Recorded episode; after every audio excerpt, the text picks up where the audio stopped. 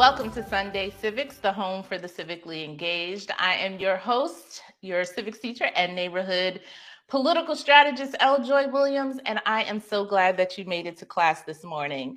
I am trying to hold it together. I'm trying to hold my seat for two reasons.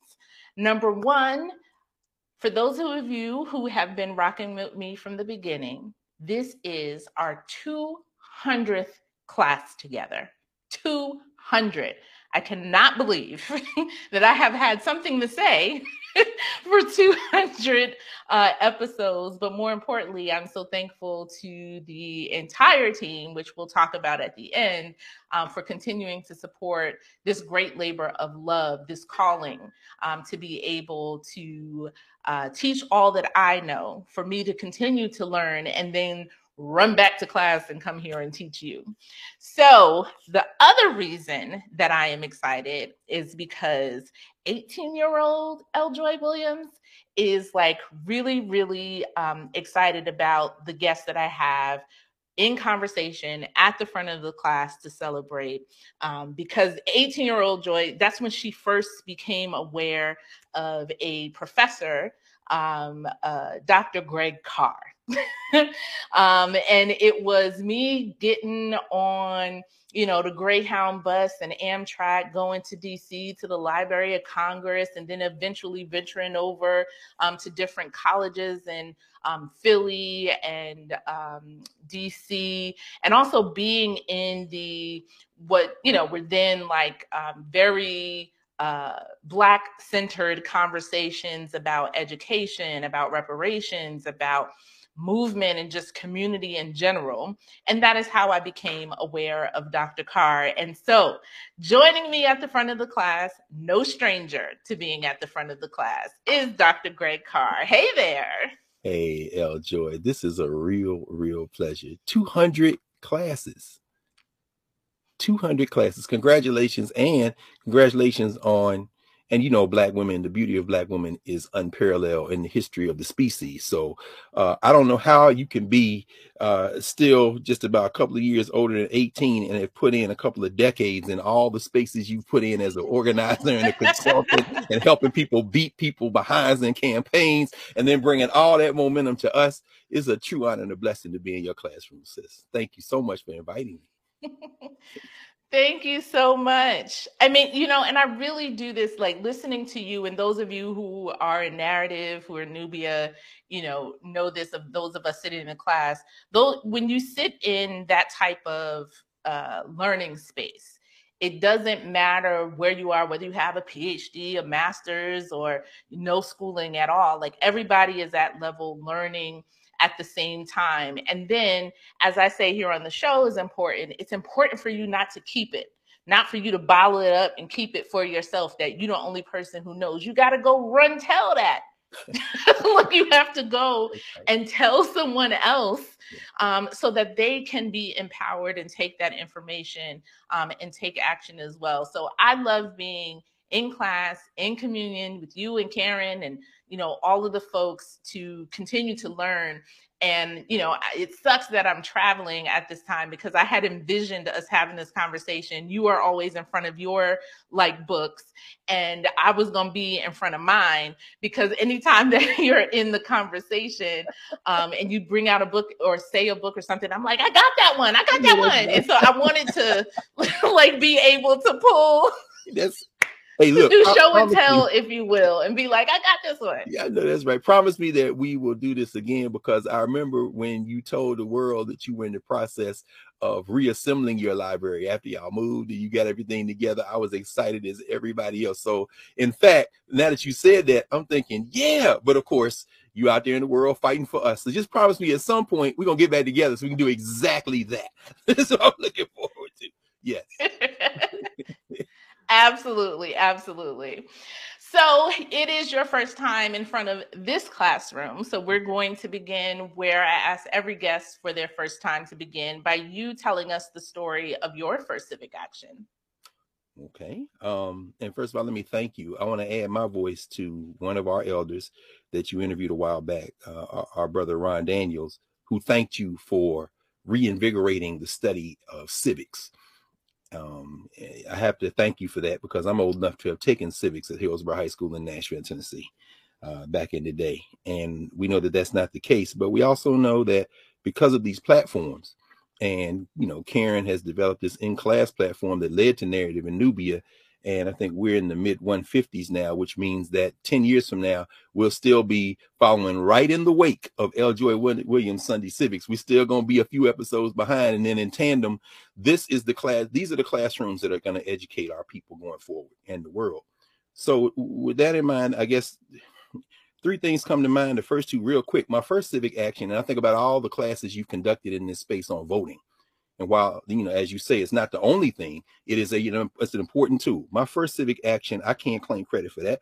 You know, in the South, um, you know, and I know you got some Southern people in your family. In the South, you you accompany your parents to the voting booth. So I remember as a child, just old enough to walk, you know, maybe four or five years old, so a little bit older than baby age, walking into the voting booth with my mother and my father as they went in to vote.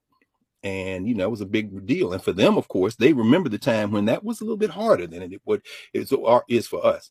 Uh, the second one comes to mind is wearing a ribbon during the time of the Atlanta child murders.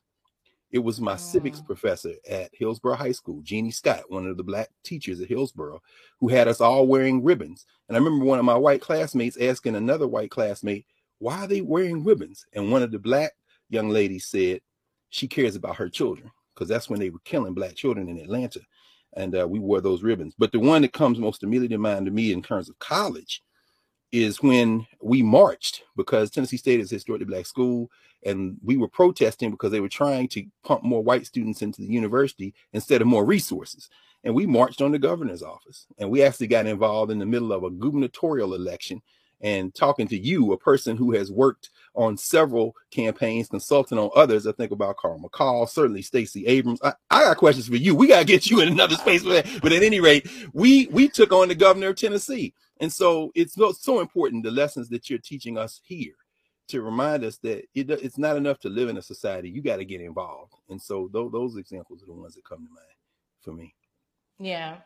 You know, um, I... I I've said this over and over again. There are many reasons that I started Sunday Civics, and one of the the uh, where it was birthed, sort of the idea that was birthed, is working in politics, working for electives, working for political institutions.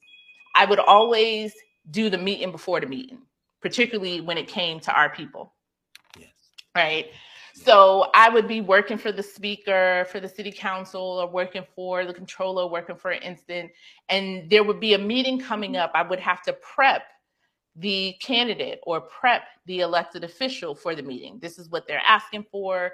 This is, you know, the issue surrounding it. This is what the status is. But then I would also do the meeting before the meeting for the people. And I'd be like, okay, when you get in this meeting, this is what he has the power to do. This is what he gonna say to you. This is how you're gonna do it, right? Like preparing people, right? Both preparing, doing my job, preparing the candidate, preparing the elected official, but then also preparing the community. And those were mini civics lessons, right? Because I would have to say, they were like, we want this and that. And I'm like, okay, well, he can't do that because he's the mayor, or he's, you know, this or whatever. Yes. That is, you know, that's what we need to ask Schumer for on a federal level. But here's what he can do, right? Here's the ask that you can go from there. And so being able to prep. And so I found myself doing that so often. I was like, I gotta be able, find a, you know, a way to sort of communicate this more regularly. Yes. And I tell the story on the show all the time about the, you know, I'm sitting in the back of a community meeting, and something as small and local as opposite side of the street parking, mm-hmm. where I had the information and knew, oh, well, if you reduce your cleanliness score, you know, you can reduce the amount of times that, you know, it's at you, you have to move your car, right? I'm being a smug kid about it. Meanwhile, they didn't know that. Right? Like, it's not something that's broadcast and known. And I was like, okay, it was those kind of um, exercises that was like, how can I sort of be able to share that information in a better way. Yes. Um, and, you know, I think when people talk about civics, they talk about it being in schools for young people. Yes. But what about grown folks no who don't know how? No question. And then that's what led me to research how have we done it in our community. And that's when I felt, found Septima Clark and the citizenship schools and sort of all that kind of people. Yes, yes. Right? And so it's like, yes, there is a way to teach and engage this. There's a way to do this that's practical, that engages people. And that civics is not you going to pick up trash in your neighborhood at the park or whatever, because right. people are re re resulting civics into like volunteerism solely. That's right. Rather than what it is, which is exercising your power That's and participating right. in your own governance. That's right. So I, I wanted to ask you your take on that. Um, and particularly, I think it's by design to structure civics as a like you being a good citizen, good volunteer, and not you being able to exercise your power. Yes. I think, you know, just the example that you that you remind us that you remind us of consistently that you just given, you know, that's really where, as we know, the heart of the work lies. It isn't in the schools, K twelve, university, any any formal structural schooling situation, because we know schools exist to socialize. It's not just about content, it's about behavior. And we know that curriculum wars are, are, are what they are, not only in the United States, but around the world, because you have folk who have a vested interest in having people behave in a certain way for their benefit. So when the way you approach civics, it seems to me, gets at the heart of the enterprise of the civitas, as they might say in in in in in, in Latin, or the polity or the polis in Greek. And I'm using those examples very specifically for a reason I'll, I'll say in a moment, because both those concepts come to the question of community and how you structure community. So for the Romans, they had a hierarchy. If you weren't Roman, they considered you heathen. If you were Greek, they had a hierarchy. If you weren't Greek, they considered you non-Greek or not Elas or uh, a heathen. And even within those societies, they had hierarchy. Who had money, who didn't, who was a male, who wasn't, who was enslaved, who wasn't. And so those hierarchies speak to the heart of what we call politics, political science, or even civics. Well, that's the problem, because at the heart of human society is how we live together as community. And the way you approach civics, L. Joy, really dismantles the way we are socialized in formal education to think about civics. No, civics is really about power. And of course, power lies with the people. You know, elected officials are employees. We can turn them out anytime we want. And as you remind us all the time, we, while we're out there organizing to vote, we should be organizing the community for power. And the example you give is a great example of that, because it's one thing for a, a, a kid like me at sixteen, seventeen years old to be in school and learn something about maybe, you know, alternative side of the street parking, which wasn't a thing in Nashville, but it's huge in Philly and D C and New York, places like that. It's quite another for someone to learn something either on Sirius or through the Apple Podcast, which is where I listen to you a lot, and to realize, what? Wait, there's a score, there's an index. Wait, we can do. You probably saved somebody's life, quite frankly, L. Joy. I mean, because I mean, think about the regular folk, the people in the community who can use that practical uh, information to wield their power. And a powerless people are often powerless because nobody gave them information. What you're doing for us, this is the kind of classroom that really moves societies. It's not the K twelve classrooms. It's not the college classrooms, although they're important. It's the classroom of the community. And, and that's what you're reaching with this platform. Yeah. And I, I do like that you talk about all the time on Nubia about disrupting the school model right now. Um, and I long ago, um, I remember like I, I went to Hofstra, right? So I was one of the first classes where when they started their Africana Studies program. And, um, you know, so it was all new, you know, like in terms of, but there were professors there. I don't know if you know Professor Maria, you know, sort of others who were, yeah. you know, in that space of like creating, um, you know, this is what you need to study. This is what, and I remember discovering, wait, there are people that gained knowledge that became masters in their craft, whether it was a craft with their hands or technical or even intellectual, that weren't uh didn't have the ceremony of crossing a stage or receiving a hood. Like they they gained that knowledge through continuous study. And for me, that was empowering because I didn't have the money. And so like while Hofstra can tell you, oh yeah, she attended and um like completed all of the credits to graduate, but she mm. owed us eighty-five thousand dollars. So she won't be getting that Uh, certificate on the wall. Like, but yeah. you, what you can't take away, right, is what I learned, my, right. you know, engagement, what I contributed to the, you know, the student body and sort of all of that kind of stuff. And so learning that, you know, about those places um, where study was life study, where there was no finish, there was no degree, that it was a continued, you know, practice, and, you know, that that's what you do.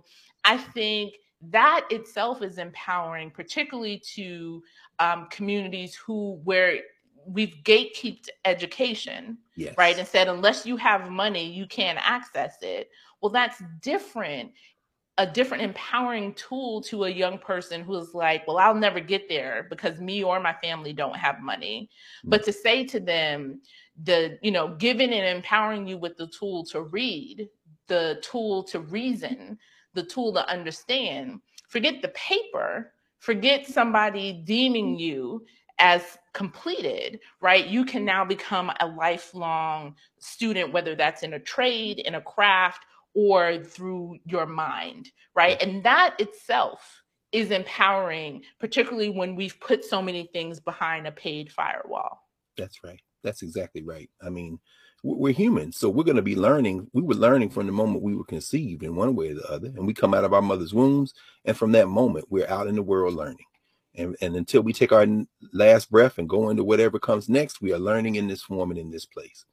And when the, the way you describe your experience at Hofstra, you know, for me at Tennessee State, you know, roughly speaking, almost a generation before, you know, it was a lot more affordable, but it was no less daunting for a person like me, who was the first in my family to go to college.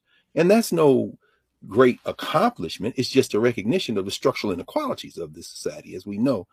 Um, it's, it's for me to be navigate that space and really not have anybody I could turn to for advice on, you know, how to move through the space. And, you know, we're working and doing all this kind of thing.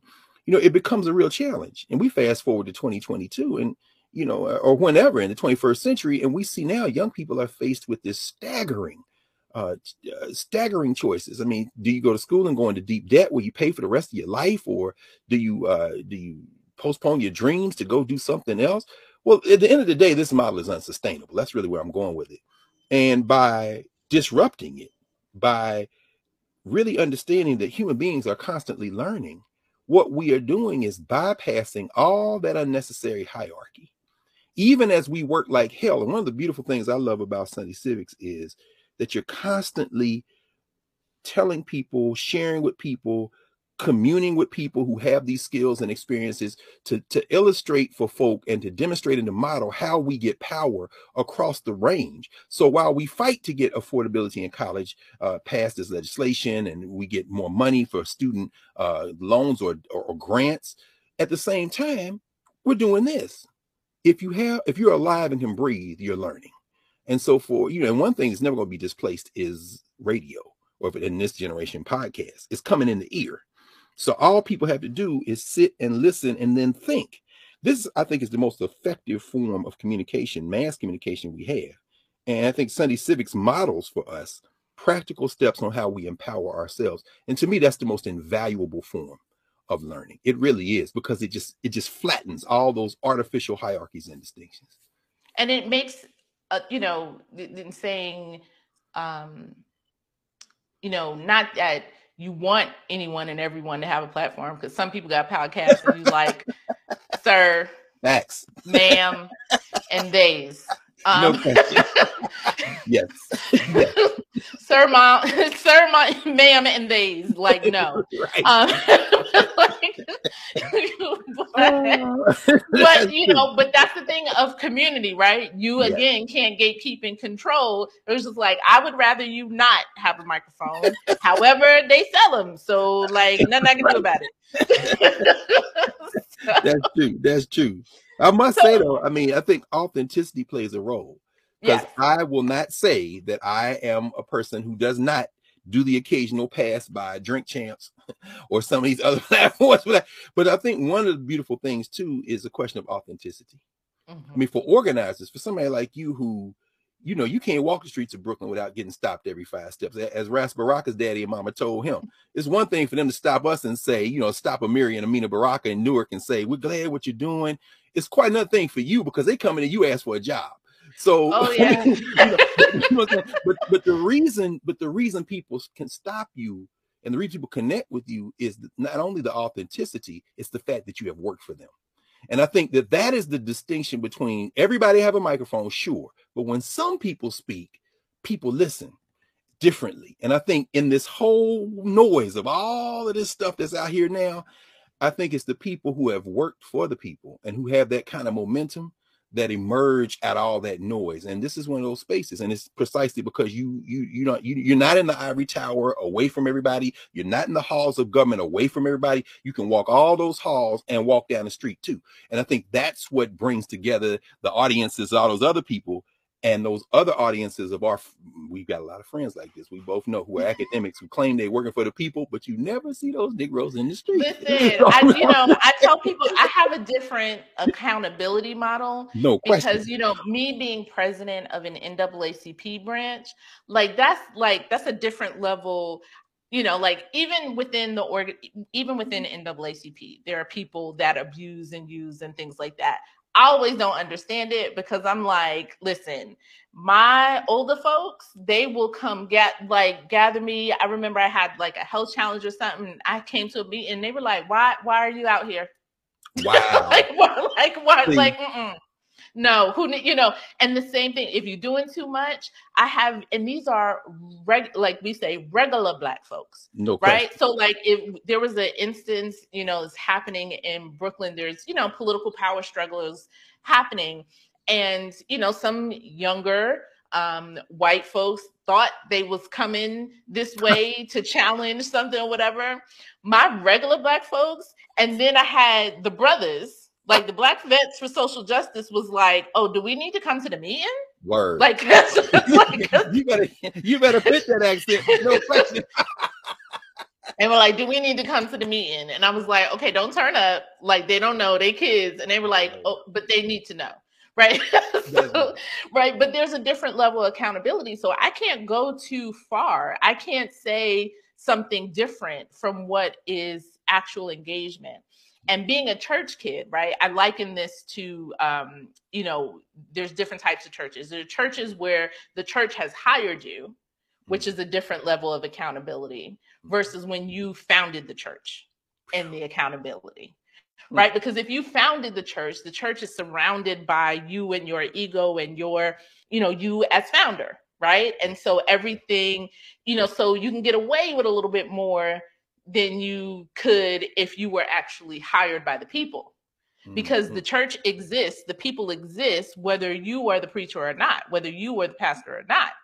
That's right. That's different than I'm a, I'm gonna leave this accountability structure and go start my own because I don't wanna be accountable here. Same thing happens in social justice space, mm-hmm. right? If you create an entity, you create an organization and build it around the cult of your personality, sometimes that's good. But if you don't have that accountability structure, that if I decide to get high and mighty, you know, uh, I got some some regular Black people back in Brooklyn. They'd be like, "Oh yeah, we having a meeting at three. You should show up." You, you should show up. like you, we you having a meeting. like, you are the agenda. I look, I look of all the branches, and and and you know better than I do in terms of the long history of the N double A C P. You know, if it weren't if the tensions between the national office and the locals. I mean, I think about Roy Wilkins, who wasn't really speaking to Medgar Evers, and then Evers gets assassinated. And nah, uh, because uh, I mean, I, you know, some of the longtime N double A C Pers, as they used to call them in the South, you know, that's that tension. And then when you layer on that, that on top of the fact that you are representing Brooklyn. And uh, as these young folks who are coming in now, considering themselves residents of Brooklyn, there's a reason why those of us around the country follow behind you when you say the People's Republic of Brooklyn. This is a very different concept you're dealing with. But and then, but you are president of, argue. I don't even think it's an argument. It's not an argument made. That is the Pan-African branch of the N double A C P. In other words, you know, people in Brooklyn come from all over the African world, and and, yep. and, they, and they bring all the swag and the smoke from every corner of the African world. So if they come for you, you're going to be gathered. That's just the bottom right. line. So in, in, in both the physical and the spiritual, and whatever religion, whatever your God is, there is one, there is some people in Brooklyn yes, um, who can speak to that God. Um, that, and Y T walking the old school big Baptist churches to Santeria and Vodun and any kind of E five house you You're, want. Like what, whatever you whatever you desire, whatever you um, desire. It exists, and um, it, it it exists in Brooklyn, and we're we're celebrating um, this year our centennial um, for Brooklyn N double A C P, wow. and like one of my greatest things to do is, you know, all of the N double A C P archives are at the Library of Congress. Mm-hmm. And so I always, you know, do this teaching for my branch uh, in February, because I have a big pet peeve about February that everybody always bring out. I was like, you know, poor, poor Shirley Chisholm and, you know, um, Malcolm X and them, they can't get no rest. I heard, that February, every, every... I heard that episode. It was brilliant, L. Joy. It was brilliant when, as you but... dealt with the local history. It was brilliant. So, yeah, you said, like... please give these people a rest. You got ancestors too. Why don't you call lady, like borrow from the Mexican and from the like the Latin, like to brick, call your people. Seriously, seriously. You know what? You should put that on a t-shirt, because that should be the Black History Month. Call your people. No, because you made that point in that, in that class, and it was brilliant. Our history begins with our family and local history. I love what y'all do, for example, at Weeksville. I, yes. We saw you at the Weeksville. I mean, you know, that our history starts in the mirror. I love what you said. You should make it. That should be a yeah, yeah. Get your people.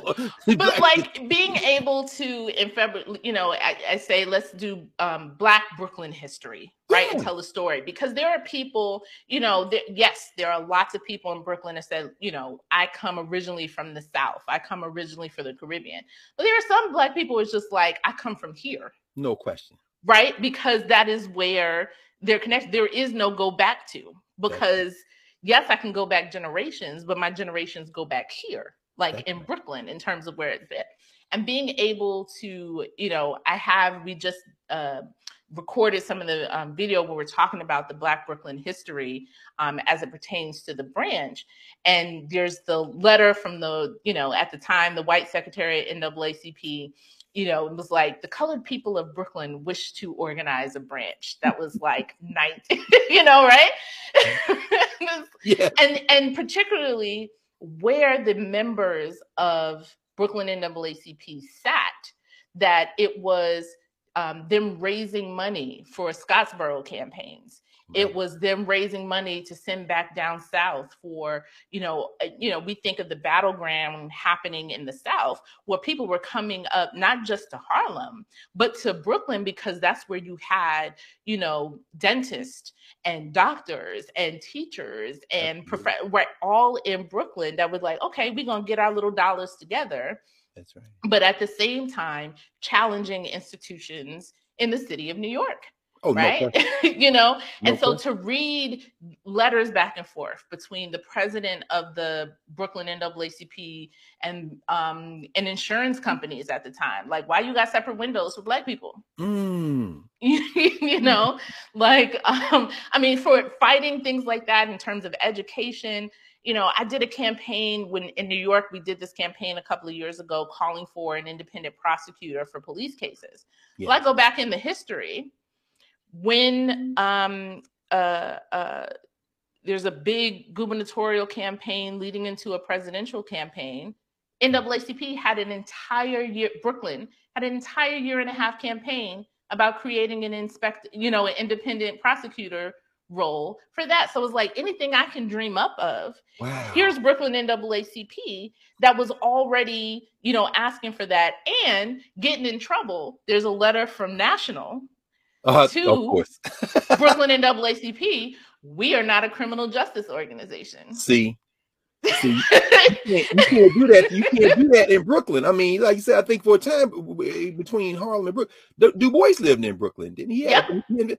I mean, you you can't tell Brooklyn N double A C P they not give. In some way, that's a bellwether for the country. I mean, no, but That's what we expect.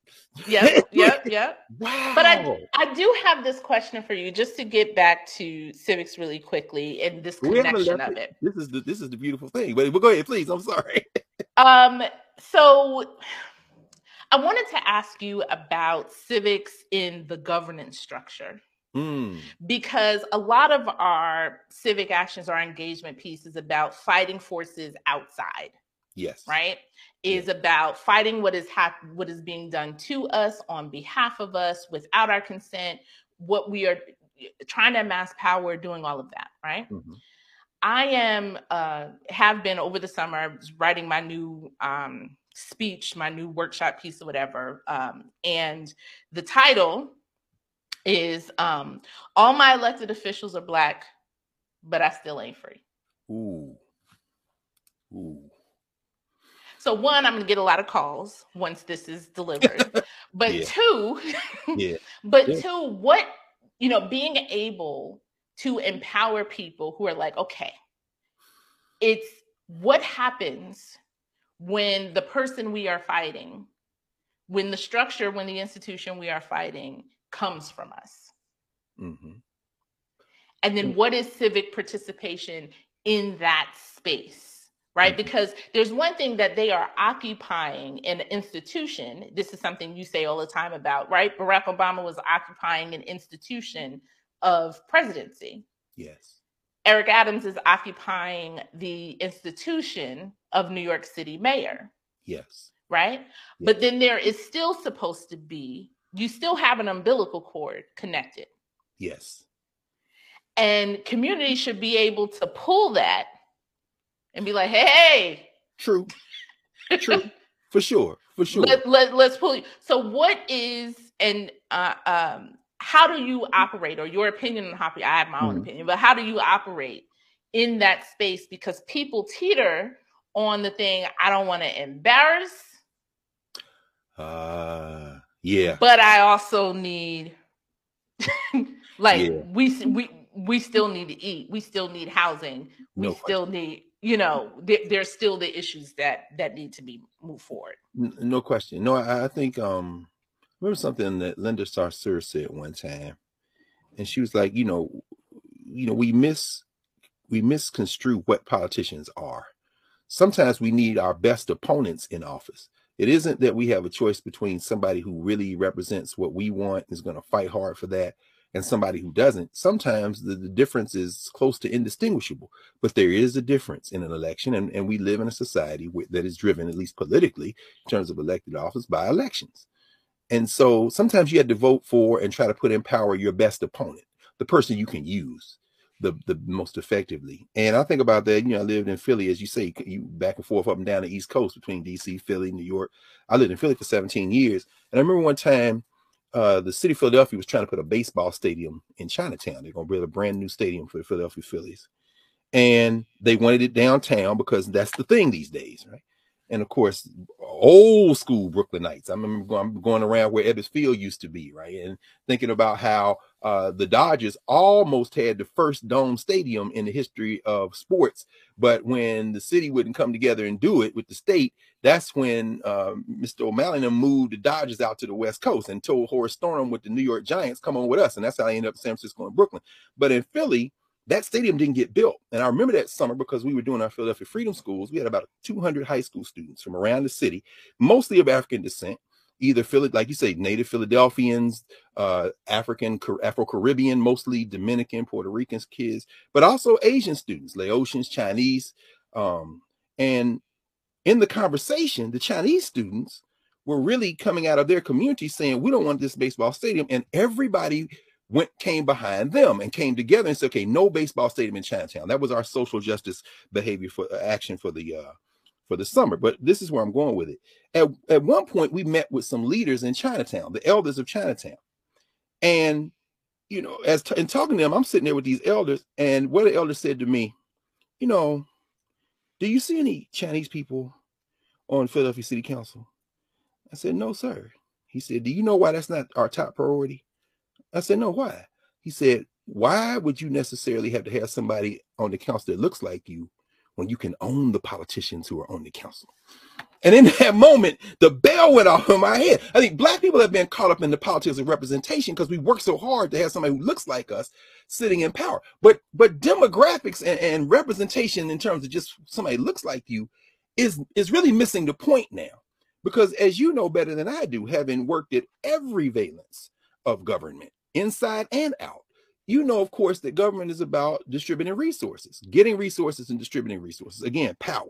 And when these tax bases began to evaporate with white flight, and then deindustrialization just knocks the bottom out of the job market for people. And the past fifty years, we've been struggling, many of us, to hold on by our fingernails.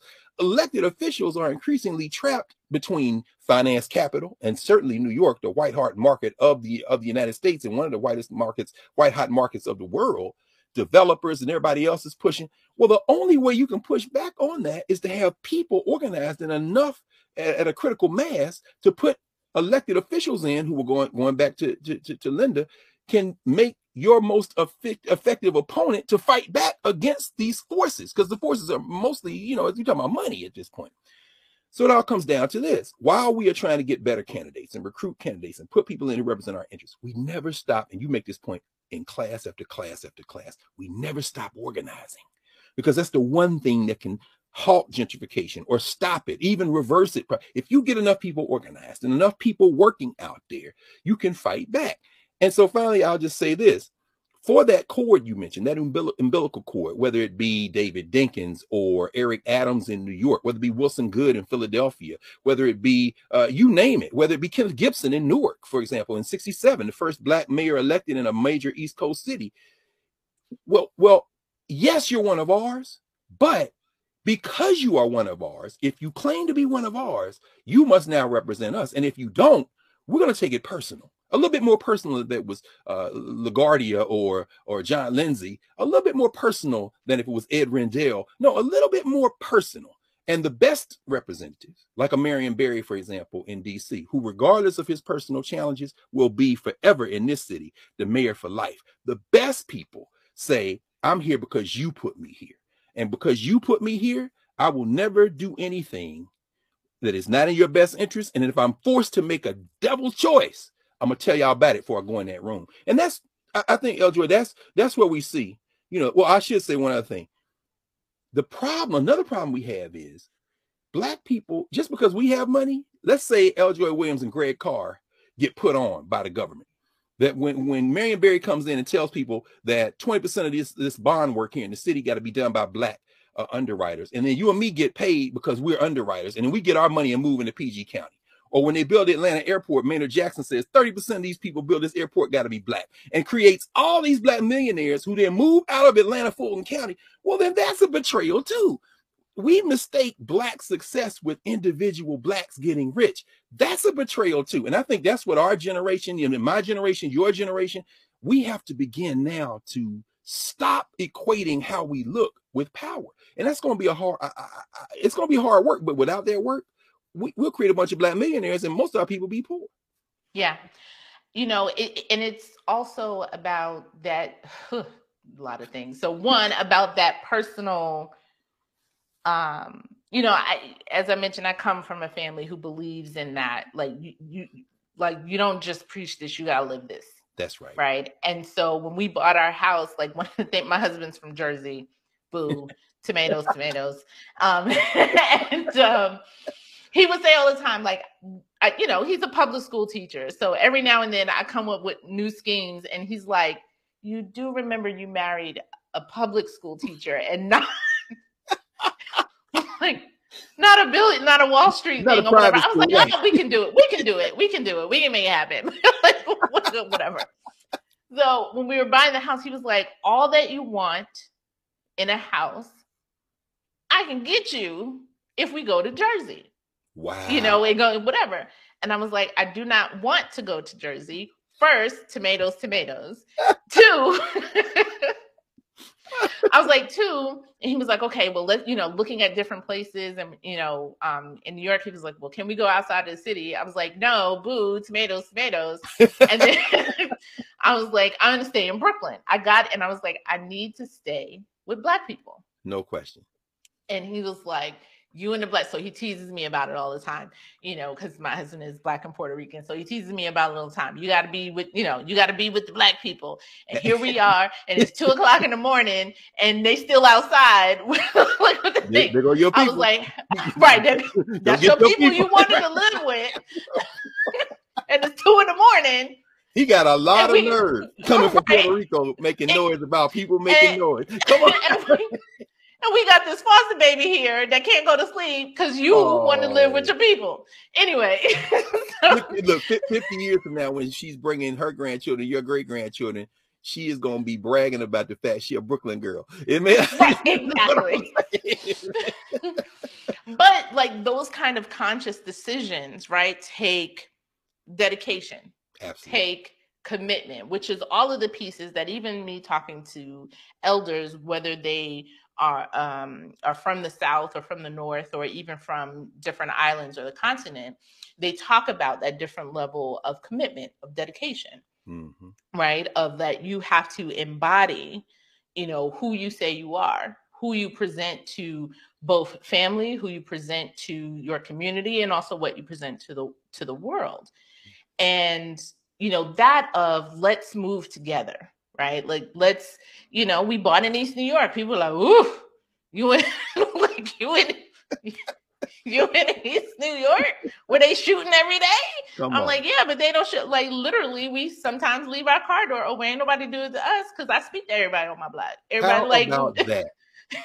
Like, now that's that? Not to say something, you know, couldn't happen, but at sure. least like the engagement, I was like, you know, when I lived in Bed-Stuy, when the brothers was on the corner doing everything, I leave to go to Georgia at like two in the morning or something like that. They were like, yo, shorty, why are you leaving at like three o'clock in the morning like that? We got like, let's, let's next time, let us know. No we'll call, like, we'll get the cab for you. Like, you know what I mean? So like, no it's become even in your, in, in your space.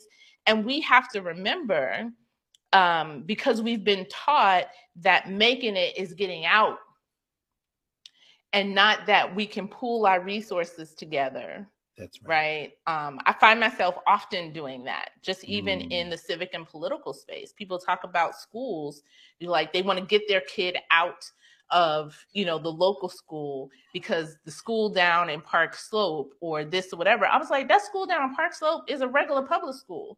You know why they got all that extra money to do stuff? Because they just fundraise for it. That's right. Like, and, they, like, and they, right. the school district didn't want to pay for a violinist.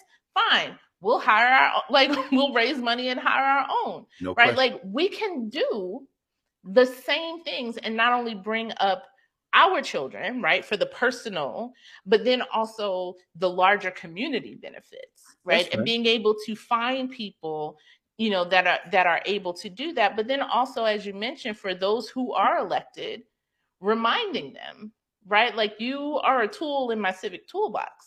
That that's right. That's right. Right? Like, you are not, you're not a rock star. No. You're not a celebrity. No. You're a tool. And I mean, and even people that we put up in that way, Stacey believes the same thing. Tish believes the same thing. The ones that we put up and say, like, these, you know, rock star and people, whatever. Like, if you talk to Tish, Tish be like, I occupy this space to do this work at this time. Mm-hmm. I change or something to do different, but I am a tool to be, tell me mm. what I ought to be doing. Show me, like, what it, how can, and that happens a lot. Because sometimes we send people based upon ego, based upon them being the right package, but they're not prepared to be in the space. I can't tell you the plenty of times where I've had to tell council members, like, I don't think we can do that. Yes, you can. What do you mean you can't do that? Well, who, that's told, who told you you couldn't do that? That's right. That's right.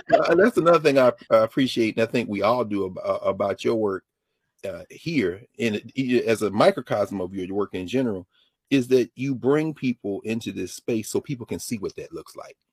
And that is incredibly important because there are connections that I wouldn't make except that you bring a range of voices to the microphone. I mean, in the question of education, for example, you know, as you're talking, it makes me reflect on the fact that, you know, I am in some ways a grandchild of Brooklyn, but through the East. I mean, the cultural space, you talk about people raising money and putting their pool, pooling their resources, even the connection to like a Georgia and South Carolina and Brooklyn, buying farmland, bringing it back, starting supermarkets and shops right there in Brooklyn to resource self-determination. And we know, of course, the central, one of the central figures in the East, that cultural center, that school, or Toto Shule, that work in the seventies and eighties, at the center of that was Les Campbell. Well, he was called Les Campbell when he was working for Ocean Hill Brownsville School District when they took over, you know, community control of the schools, Black and Puerto Ricans together, families for everybody. He changed his name to Jitu Wayusi, of course, as you know, as, as folks in Brooklyn know about Jitu. And I knew him well. I mean, that influenced not just Brooklyn, not just New York, that influenced the country and touched beyond the United States. But it was people who are organizing for themselves.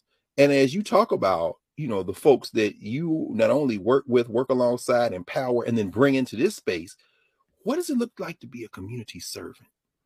Yeah, I mean, that's, you know, talk about a civic toolbox. You know, the vote is in there and the politicians we elect are in there, and what is in there as well is the profile. What does it look like to prepare your community to take power, to maintain power, and to use politics as the effective wielding of power to get resources? So, I mean, I, I mean, again, I thank you again, because people need to see what that looks like. You know, Kevin Parker is a state senator now. I remember when he was just out of school, we was all in school together, and him and them mm-hmm. boys out Penn State. You know, Laree know that story better not you, because she yeah. was out there raising sand with him. I mean, Kevin Parker ain't nobody to be intimidated by or scared of. It's a listen, Brooklyn dude. You know what I'm saying? Listen, every now, you know, Kevin and I are friends, like, yes. you know, and so every now and then people be like, oh, do you think you can get like Senator Parker? I'm like, who, Kevin? Exactly. And we, you know, me and my girl, like, sometimes I have to remind myself that not everybody has that same, you know, kind of thing or whatever. Like, do you think you can help us? And I'm like, you know, and, and Kevin will be the first to tell you, because he's an example. He took a vote on something on the state level, him being in the state legislature, that I was hot about. And of course, you know, I've informed my um, membership and so on thing, whatever, but it was the entire caucus. And it was the, it, it, except for, um, I don't know if you remember um, Senator Velmanette Montgomery. Lo yeah. Oh my God, I love Velmanette. She, oh, wow. she has to be on the show um, as well. And um, because she read it. And she, like, I remember her flush, she was like, I don't think my colleagues read this, because it was the budget, you know, it's the budget bill. Nobody reads it. It's just like everything, whatever. So they voted on something. And I was like, we send you there to read. Like, I, like, I don't, I don't understand. But he's a member of mine, yeah. you know, of Brooklyn N double A C P. So I invited all of them to come to the next meeting. I was like, explain. Ooh, ooh. ooh. So he is. was the only he was the only one to come. He did, come, and of course, man. I lit him up. No question. In love, was, no question. Right. But of course, like, to be able to come, like, that's all, that accountability is part. But you have to be in community to be yes. held accountable, right? Yes. Like, to be able to come and be like, our bad. It was last day of session. I don't know if it, like, not that it's no excuse, but like, here's, you know, the thing, like, member people learning that. And it's just like, oh, wait, I can actually challenge people like, in terms of the votes they took or didn't take, like, those kinds of things. Well, some people may think are embarrassing or um, things like that. They're actually empowering when yeah. people know it. It's like, okay, but he came and he stood before us and yes. took, you know, took accountability for it. Yes. And, and right. If and, if and then talked about, here's the next steps, what we can do to yes. like, address it. Yes. Well, all I was going to say is, as he's doing that, if you're a young person in that, in that space, I know you do a lot of work intergenerationally, you're sitting there and you're thinking, okay, especially as he's talking, and then you'll illustrate as you teach, you know, sometimes it's not the person taking the vote, it's their staff that failed them.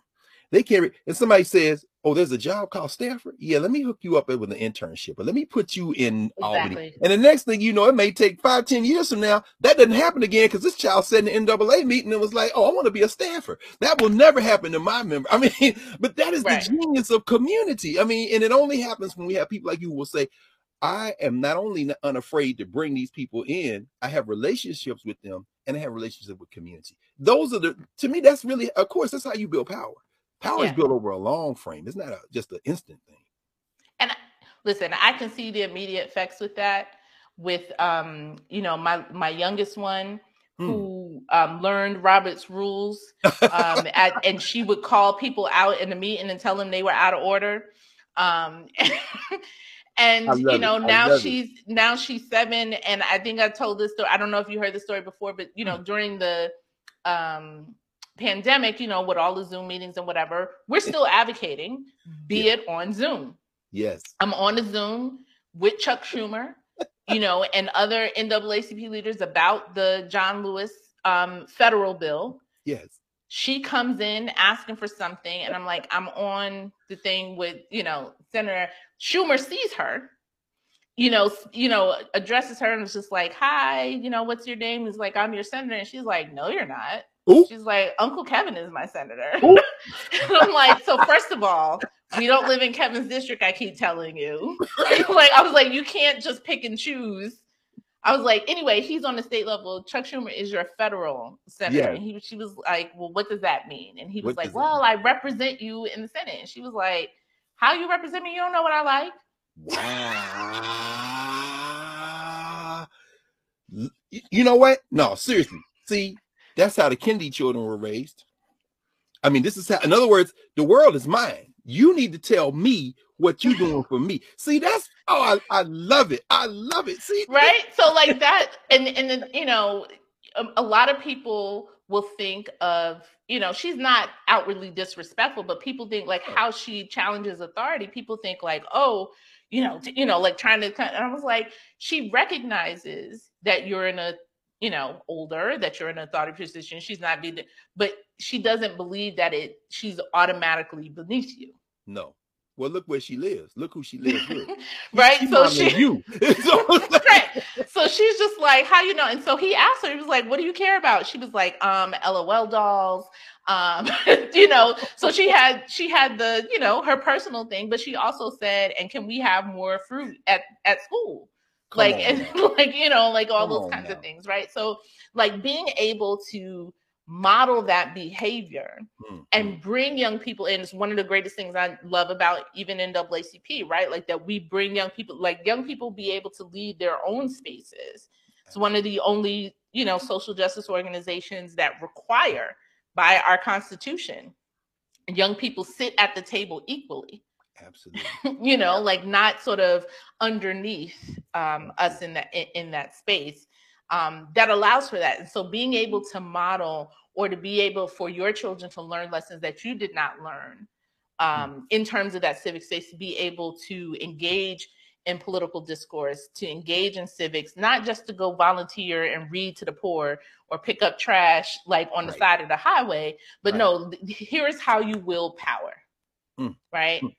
Um, and, you know, I tell people all the time, the people who are most powerful speak to who represent them all the time. Oh, no question. No question. And those people listen because they know when you listen to these, this person, you're listening to who has been, they, they have, they represent people who chose them to say, when you hear her, you're hearing us. And, and you, and you, we see that. I mean, you know, whatever Joe Biden is or isn't, you know, like I said, like you were saying, in terms of black elected officials, sometimes we get caught up in personalities, how people look. You know, there's a reason why he says we're going to pardon all these folks who are in federal uh, mm-hmm. custody or, or have had been in federal custody for, for marijuana, simple possession. And we want the governors to do the same. You know, you get pushed to that. I mean, you know, the, the, in fact, the last time I think that we saw each other, you were getting on a plane in Columbia, South Carolina. I was coming out of something. Y'all have been down there working hard for a candidate who ended up being vice president, of course, Kamala Harris. I'm saying that's the battle, though. You're in the trenches. So Biden just, just do that because he wakes up one morning and says, you know, I think it's a good idea. I'm going to do something for the blacks. You know, that's years of banging on this cat. You put your best opponent in through elective office, and then you bang on them. That's what you do. I mean, so yeah, it, it's very powerful to hear you talk about that. And the N double A C P, of course, is one of the, it's so funny how people come into a movement. And that's another reason why this is such an important classroom, because you're educating people about the history too. Because all the N double A C P is tired, it's dead, it's a legacy organization. No, understand the youth division of N double A C P. That was a hard battle. And, and when that was ensconced in that, you know, Black Lives Matter. You can talk about every iteration since, but understand Rosa Parks was the secretary of the youth division of the Montgomery N double A C P, even at forty-two years old. It was young people. I mean, there's a reason why they asked uh, what became S N C C. They said they asked those young people, will you become the youth division? Will you join the youth division? No, we're going to stay separate. But we got respect for y'all. Why? Because the youth drove that. I mean, and they came, and some of them came out of that, right? Like sure lear learning, uh, you know, about some of the people that they hold up, right? Came Fred out Hampton. of, Fre I was going to say, Fred Hampton and others. I had to remind a younger cousin of mine. He was like, you know, I'm not down with the N double A C P stuff. I'm more like Fred Hampton. And I was like, so who trained Fred Hampton? Ooh, ooh, ooh. No, you didn't. Wait, wait, wait. Say and that. I was like, and look, I am no stranger. Like before, I'm loved now in the association. I was not in the beginning. Right? Like, well, that's how it you was, there, right? Because it was always what that gal, gal, G A L, in Brooklyn. What that gal in Brooklyn to a. But that's how you get respect, though. Like you said, you you know, there are people who pick up a phone call and a politician answers. That's because of power. It isn't just oh, I like them and they don't like me. No, if I if I ignore this call, then everybody's gonna be coming next, and I don't want that on my back. That's just yeah. That's power. Well, that's how we got. You know, we weren't able to get John Lewis voting rights on the federal level done, but I tell you what, we did get done: the John R. Lewis Voting Rights Act of New York. No question. No question. People which say wasn't people, which wasn't people's priority. I mean, I can tell you now, the staffer of leadership, like the, it's the last three weeks of session, and they were like, "This is not on our agenda to get passed." And I was like, "Well, why not?" I was like, "Never mind. Don't answer that. I'll just make it a part of your agenda." No question. No question. And I was like, "Okay, branches. Here's y'all script." Here's something, whatever. And it's similar to, to but, uh. right, like it, it's similar to that. Make you know, and I say, you know, people contact me about, uh, uh, you know, say I'm being uh, menacing on Twitter when I say this. I'm from the make me make him do it um, mm-hmm. generation. I say the same thing for Biden. It's just like I can't, like I my political party is not who I am. No question. It is the political tool that I use based in order to get the power, because people confuse that. Can I ask you, why is that so hard for people, particularly our people, to understand? That you're not a shield for the Democratic Party. I mean, I, I, how why is that so hard to understand? Well, you, you know, I think because people tie, right? You know, just look at the arguments that happen, whether it's about the Democrats, the Republicans, Planned Parenthood, others. We got to get to the root and sort of what the original, even in N double A C P, right? Mm-hmm. There was white people in the midst. There was oh, racist sure. white people in the midst and no all this other stuff, right? Yeah. And so like, we can't trust it. And I was like, yep, cool. We can't. Right? Like any, like any okay, institution right. of governance or whatever you can. That's right. However, how, again, for civics to me is about wielding power, the yes. power to protect, empower, yes. and grow your community, right? Yes. So what tools, you know, do I have? I live in New York, where there's eight to one Democrats to Republican, right? Yes. So the real election battle is not a general election, it's a primary. Mm-hmm. It serves me and my community. It doesn't serve us to have the competition of the parties when we're just simply outnumbered. What is the best vehicle for mm. me to wield power, mm-hmm. right, is in this particular place. I say all the time, I have political values that lean more Democratic, that lean more conservative, that mm-hmm. lean more libertarian in some, you know, some issues, right? No one is an embodiment of a political party and its platform one hundred percent. No that's one, true.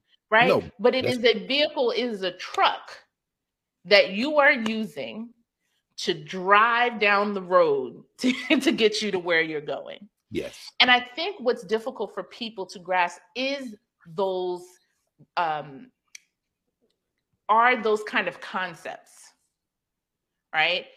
But in essence, as I, I try to tell people, I was like, you, you make it harder than it is. Yes. Because you operate in that space daily, right? I work at this job that I don't like, that I don't like, that is not That's my right. dream. That's right. But I use it to finance my lifestyle and what I, you know, and what my family needs. I don't That's like right. working as the sanitation, like, I don't like working here. I don't like, right. you know, being in the coal mine. I don't like, you know, right. like working nine to five. I don't like this, but I need to do this yes. in order to provide for my family and to maybe finance what I do want to do, whether that's in music, whether that's starting another business, whether that, you know, that's this. So you oper- you do that every day already. Absolutely. But what people have told you is that doing it with politics is harder. No. And it they've told you that because they don't want you in the room. Exactly. Because exactly. the less people in the room, the less people with power, the more mm. power I can wield. Mm. And there it is. There it is in a nutshell. I mean, yeah, the the one thing we have is bodies. We have people. And that's enough if we get enough people. That's right. You want your life to be a little easier. I don't like this job, as you said, but you know, I want to start my own business. Okay, well then you, then it's harder to do without politics. Like you said, you want somebody to make your life a little easier, not to give you everything, but to make it a little yeah. easier for you to be able to do what you need to do, or to, or, or to, or to break down a barrier that's stopping you. So the way you, when you explain it like that, it should be very plain and simple to folks, even listening to now. This is number two hundred of your classes. And of course, it's going to be hundreds more after this and all the ones that lead up to it. You know, how do we engage in the political process? Because I need, I want. And, you know, it's so funny. Ras Baraka, he he was here uh, over Congressional Black Caucus weekend, and we were looking at um Why Is, Why Is We Americans, the documentary that they've done on the Baraka family in Newark. And he said, you know, sometimes it comes down to three simple questions. What do we need? What do we want? And how do we get it? I said, man, that's a beautiful, beautifully phrased. Now, the we can get complicated in the process, but what do you want? You know what I'm saying? What do you yeah. need? And how can we get it? And that's what you're walking us through Sunday after Sunday. What do we want? What do we need? And how do we get it? Yeah. You know, I, I use that frame there. Every, the beginning of every legislative session, sort of after November, between November and January, I bring folks together, you know, in my conference room, because um, I write the legislative agenda for the state N double A C P. And those three questions, it's not put exactly like that, but I'm basically asking the same thing. But it, instead of this is what do we, is like, what do our people need? Yes. You know, what are they asking for? Yes. Um, and who do we have? Like, what power mm-hmm. do we have to make it happen? Right. And I tell people, bring all your, bring all your stuff. Right. You got a report you read, you know, the Joint Center put out something, the thing like, like bring it all, bring all the data, bring all the things. Let's look at the, you know, I bring in Doctor Zalima Blair from Medgar, who does all of like census stuff. Like, come on, like yes. let's all come in a room. Yes. What, what, what is our, what is our agenda? Right. And particularly where in New York, we have the head of the Senate, Black woman, mm-hmm. head of the Assembly, Black man.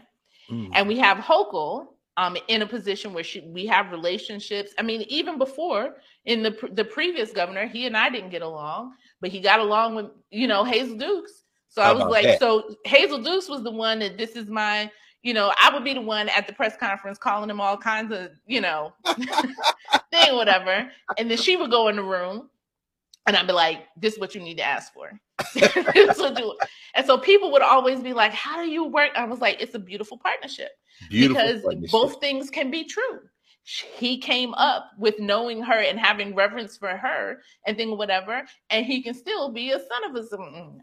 So like, or as my husband as my husband call him, a Dick Tracy villain, right? So like he can still be both things can be true, but how do I use the relationship, how do I use the whatever in order to get what we need in order to move things yeah. forward? So now if we have a, a mayor that's, you know, supposedly from our community, a Senate is from our community, a, whatever. Okay, what, what what do we need? What do we want? And then how do we make the uh, atmosphere? How do we make the landscape? Mm. How do we till the land mm-hmm. to make it to, to make it so? Mm-hmm. Right? They tell me, oh, this is this voting rights bill is not our priority at the end of session. Okay. Okay. Let me go till the land. No question. No question. It, it's going to be, but I ain't going to waste my breath with you no more. Let me go with these people. Let me go till the land. Now when I come back, I'm like, you see, and they're like, oh, we were near printing, Joy. And I'm like, Sorry, not hey, sorry. It's my money. It's my money. Hey, don't worry about that. You, we, we'll pay for it. But you know, it's, it, you you also even even in how you just laid that out, the, the the the many other lessons that you're teaching.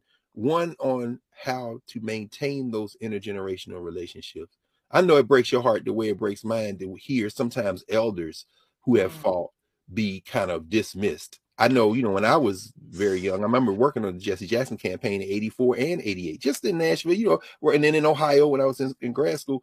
And, you know, what that meant to us was huge in terms of inspiration. And of course, you know, Donna Brazile and all them come out of that and Ron Brown. But to hear generally, oh, Jesse Jackson, Al Sharpton, slow down. Hazel Dukes is a legend. And and instead of you and her beefing, or you say, no, no, this is like my consigliere. Are you kidding right now? I mean, that's a lesson for young people. Don't throw your old folks away, because those relationships can be golden. And rather than be have animosity, it's like, no, look, can you? Oh, yeah, I got you. And those are the people who sometimes will fight hardest for you when yeah. that kind of, and that and that to me, that's a, that's an example of governance. As you said, who are we to each other? We should never, that intergenerational tie you're mentioning and, and really kind of illustrating, it isn't just, as you say, bringing young people in, it's also making sure our elders are maintained in a relationship that allows them to continue to wield whatever power that the community has granted to them over the years. Yeah. That's very powerful. So I have this last thing to, um, I don't know if you're familiar with um, Regent Lester Young here in New York.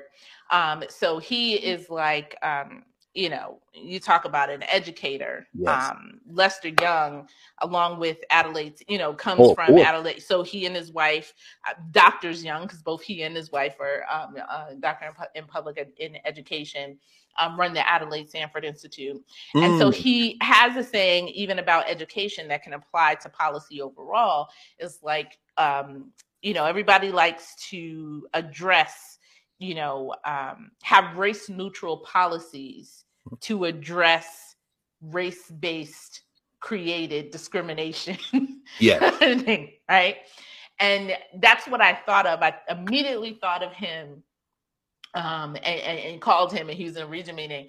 Um, when I heard Kata uh, uh, Justice Ketanji Brown Jackson, you know, sort of gather, you know, her Did receipts together. Yes. It was just like, okay, so tell me how this is when they deliberately created this in response to the formerly, like the newly free people. Like, so how is that exactly race neutral? Because I just, I went back to the minutes.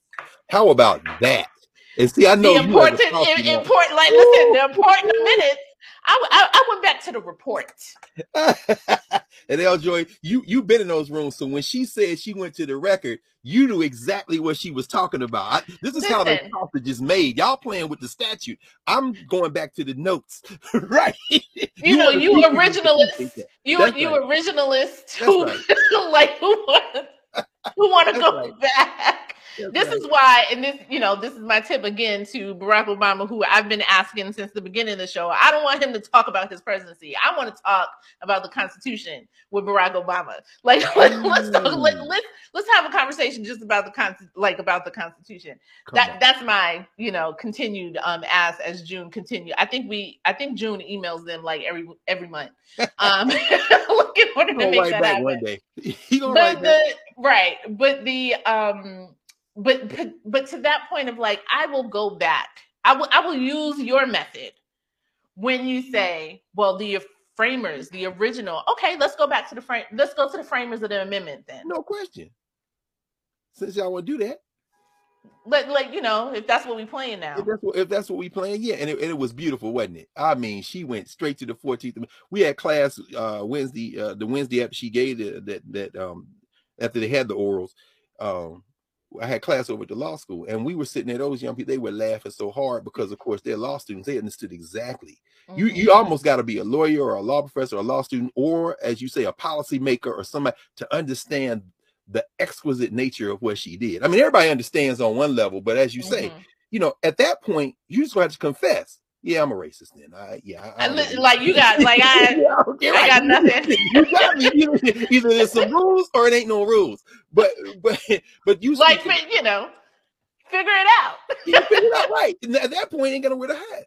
And and, and I mean, it's, it's, I'm glad that you you raised Doctor Young and the Adelaide Sanford Institute because, of course, Regent Sanford, who paid a heavy price. I mean, you know. who was a pioneer, is a pioneer. I mean, she just released her, her memoir.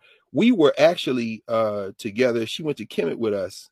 She was in Egypt with us. This is maybe two thousand seven. It was the same year I think Asa Hilliard made transition. We were all there. And, you know, I mean, starting as a school teacher and to give me the worst kids, and I'm going to make sure it's not a question of intelligence. I can, you know, we can work with them. You haven't broken their spirits. I mean, it really does start with education. Again, bringing it right back to this platform, to this class, to this class that you kept going like a metronome. You and June and the whole family. I heard you and June Louis talking up in one class. Y'all talking about how you started it just there on your couch and just kept going. I mean, but education becomes the process through which we all want to fight. So we, we see our people suffering and hurting, but once you get those rules, now I know how to fight. Now I know who, how we need to be formed up. Now I, need, I know how to knock on this door. Now I know how to get community power and then wield my vote and use this civics toolbox. I mean, you know, that that is the value. That's the value of this space. And again, I can't thank you enough, L. Joy. I'm so glad you invited me in to celebrate the two hundredth with you, because it gave me a chance uh, to say it to your face, you know, on behalf of all of us. You know what I'm saying? Yeah, I mean, it definitely um, is a, a labor of love that even, you know, um, my whole family, you know, the kids ask me what you're talking about, you know, this week, and, you know, and who am I talking to? And I, you know, talk to them about it. Um, and even now we have a thirteen year old um, who's uh, just now permanently um, going to live with, you know, going to oh, live okay. with us. And um, so even, you know, mm-hmm. her teenage. in that context, yes, instant teenage mom. Instant like, oh, teenage. Jesus. Oh, Lord. I Hold thought I was going to do the good thing. Just send it to us. You make five years, send it to us. We, we, uh, we, yeah. we got Lord. You know, and then, you know, uh, my friends teased me and they were like, and you still got your foster care license open? I'm like, yeah, yeah. It's, can't yeah. Help That's the can't, like, you, you know, and it. Then you, right. And you have a, and then, you know, and it's not, it's not like it's me alone. You know, you see my husband with them babies, like you would think. You, you would know, think the truth. Those right. Those are your kids. Those are right. your kids. No question. No question. You know, so, you know, yeah. But, um, uh, you know, I just uh, to to wrap up here. You were uh, using a phrase, and you said, "They." There's this um, piece for me that's coming out, um, talking about they. Mm. Um, you know, what we ascribe to they. So, you know, I believe in in and particularly in the political and policy space of naming who they is, mm-hmm. because particularly people hide behind they. There are some people in the Democratic Party who hide behind they, you know, they won't let me do so-and-so. Um, you know, there are the people that say, you know, they don't let us vote. You know, they don't let it, you know, like they, all, we hide behind they. Hmm. Um, and even elected officials hide behind they. Oh, you know, they, I'm like, who is they? Right? Hmm. Like, it, and you'd be surprised that when you ask people that question, mm-hmm. some of the most powerful people, and you ask them that question of who is they, they get and, and pause. Who is they? Mm. They're like, you, you know, no, I don't know. Who is like, who is they stopping you? If you are now this position of power, who is they that's stopping you from doing what we elected you to do? Mm-hmm. Who is they that is standing, you know, standing in front of your house, preventing you from yeah. the, like, like, and so empowering people to name their devil. How about that? Ooh. Is a lesson in mm. itself. Empowering people right? to name their devil. Mm-hmm. Because from a political and um, even economic and civic space, because then Um, and when I do that sort of policy breakdown, it's like, okay, what is what is the law? What is the policy? Who is the agency? Like, who is preventing this from happening, right? Is it stuck in policy or whatever? And then who is making the decision, or who, like getting people to get to the root of that. Yes. Yes. Is empowering, because sometimes people find out, well, well, wait, there isn't no day. It's mm. just what I believe. It's just what I believe. Right. Right. That's and right. So then it's your own block. And even those who are in elected power that come from our community, like, you know, they won't let us do that. How is they? And y'all could, y'all, there's more y'all in the city council. Who is they? Come on. Come on. Who said, or what? Like I asked before, who said you couldn't do it? Who said you couldn't do it? Mm. And sometimes it's like, well, this random, you know, the, the bill writing office said we couldn't do it. I'm like, okay, so write your own bill.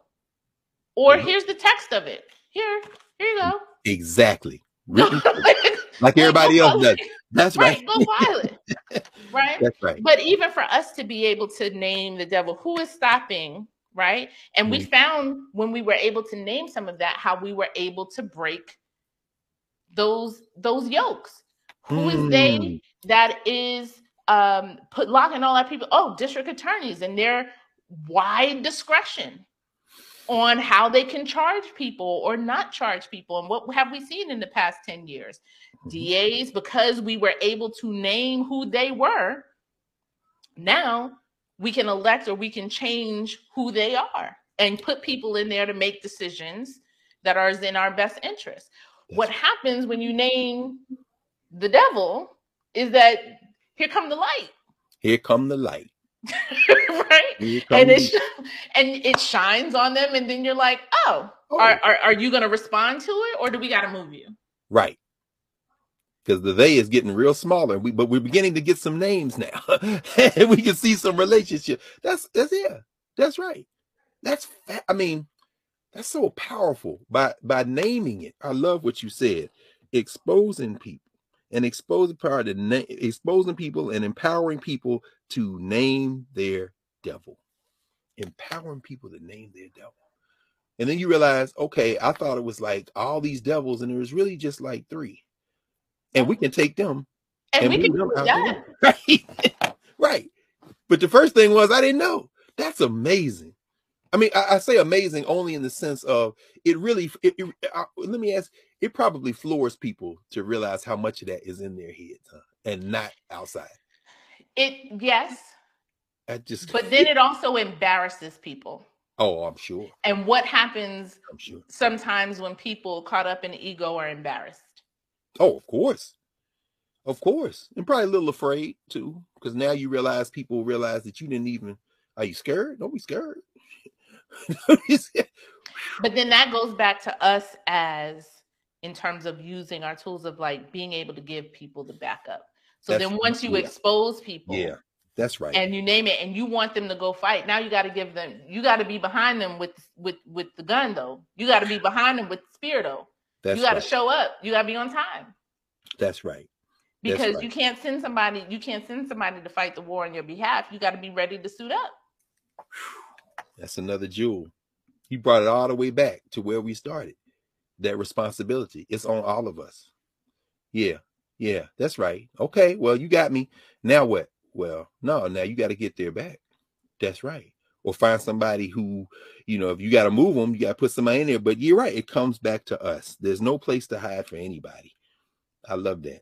Responsibility. Yes. We got to back them up. And so. That's where, in, in, in starting from those beginnings, notice how, and this is what I do, and this is what I, I I hope that people get out of Sunday Civics overall, hmm. is I don't start with, and I have a whole episode on the voter blame game, right?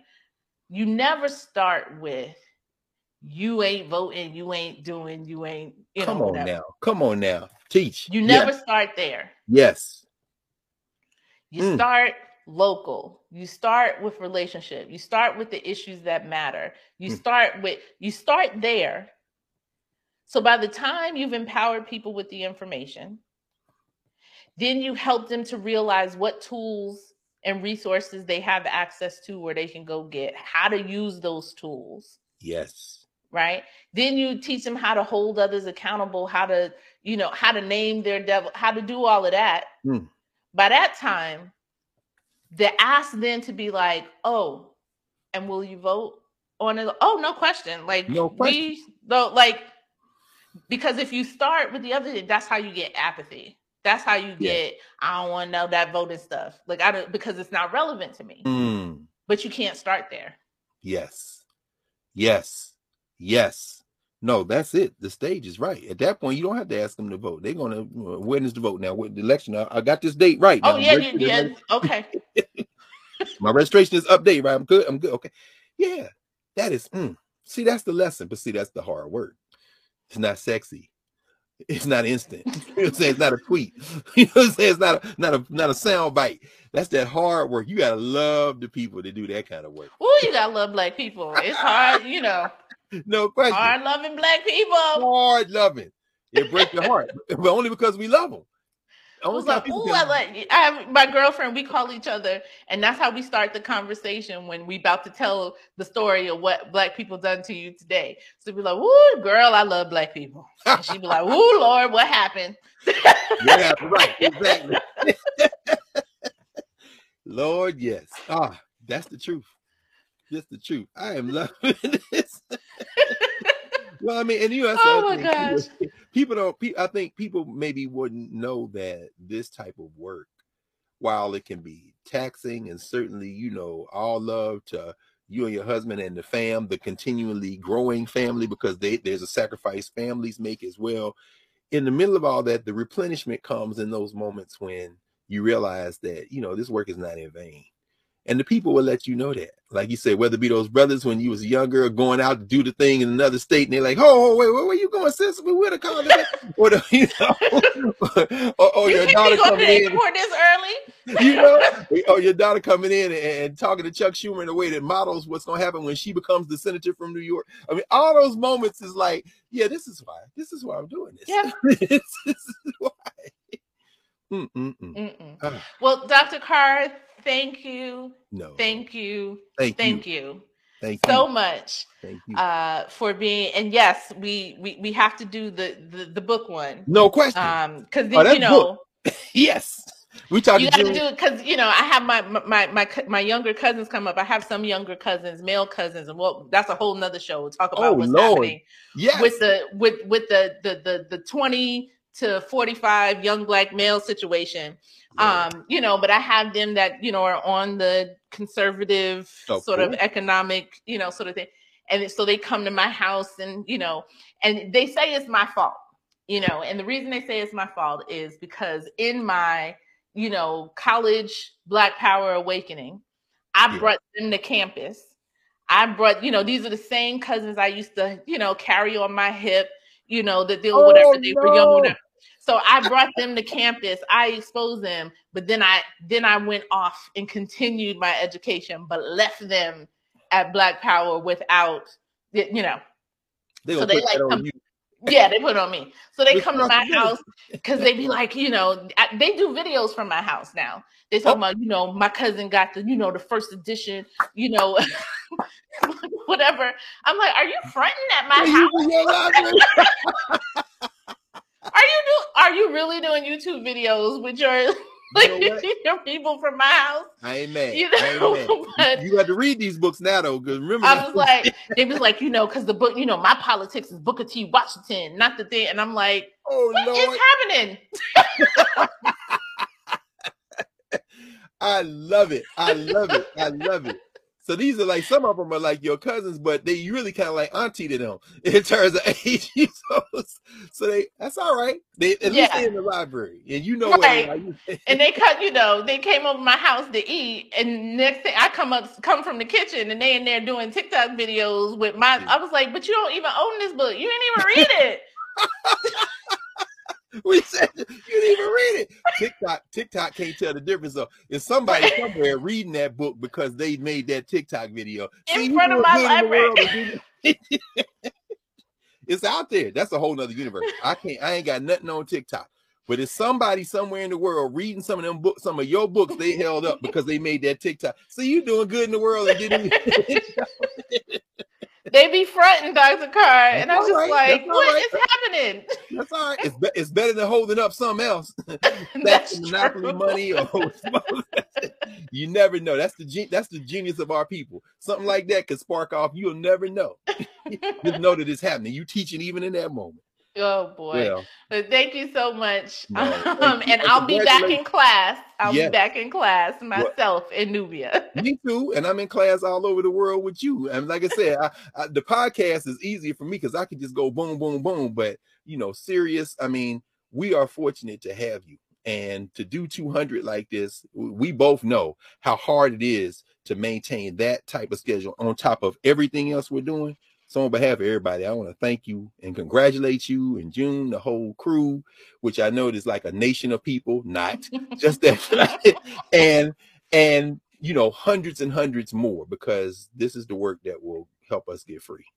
And there's no amount of value that we could place on that. This is the most valuable thing. So thank you, not just for this, but for your continuing work and life of modeling what it looks like to be a liberation warrior. So thank you. Thank you. And thanks to all of you for making it to class this Sunday. We'll be back next Sunday with more of Sunday Civics, those civics lessons you need to take civic action.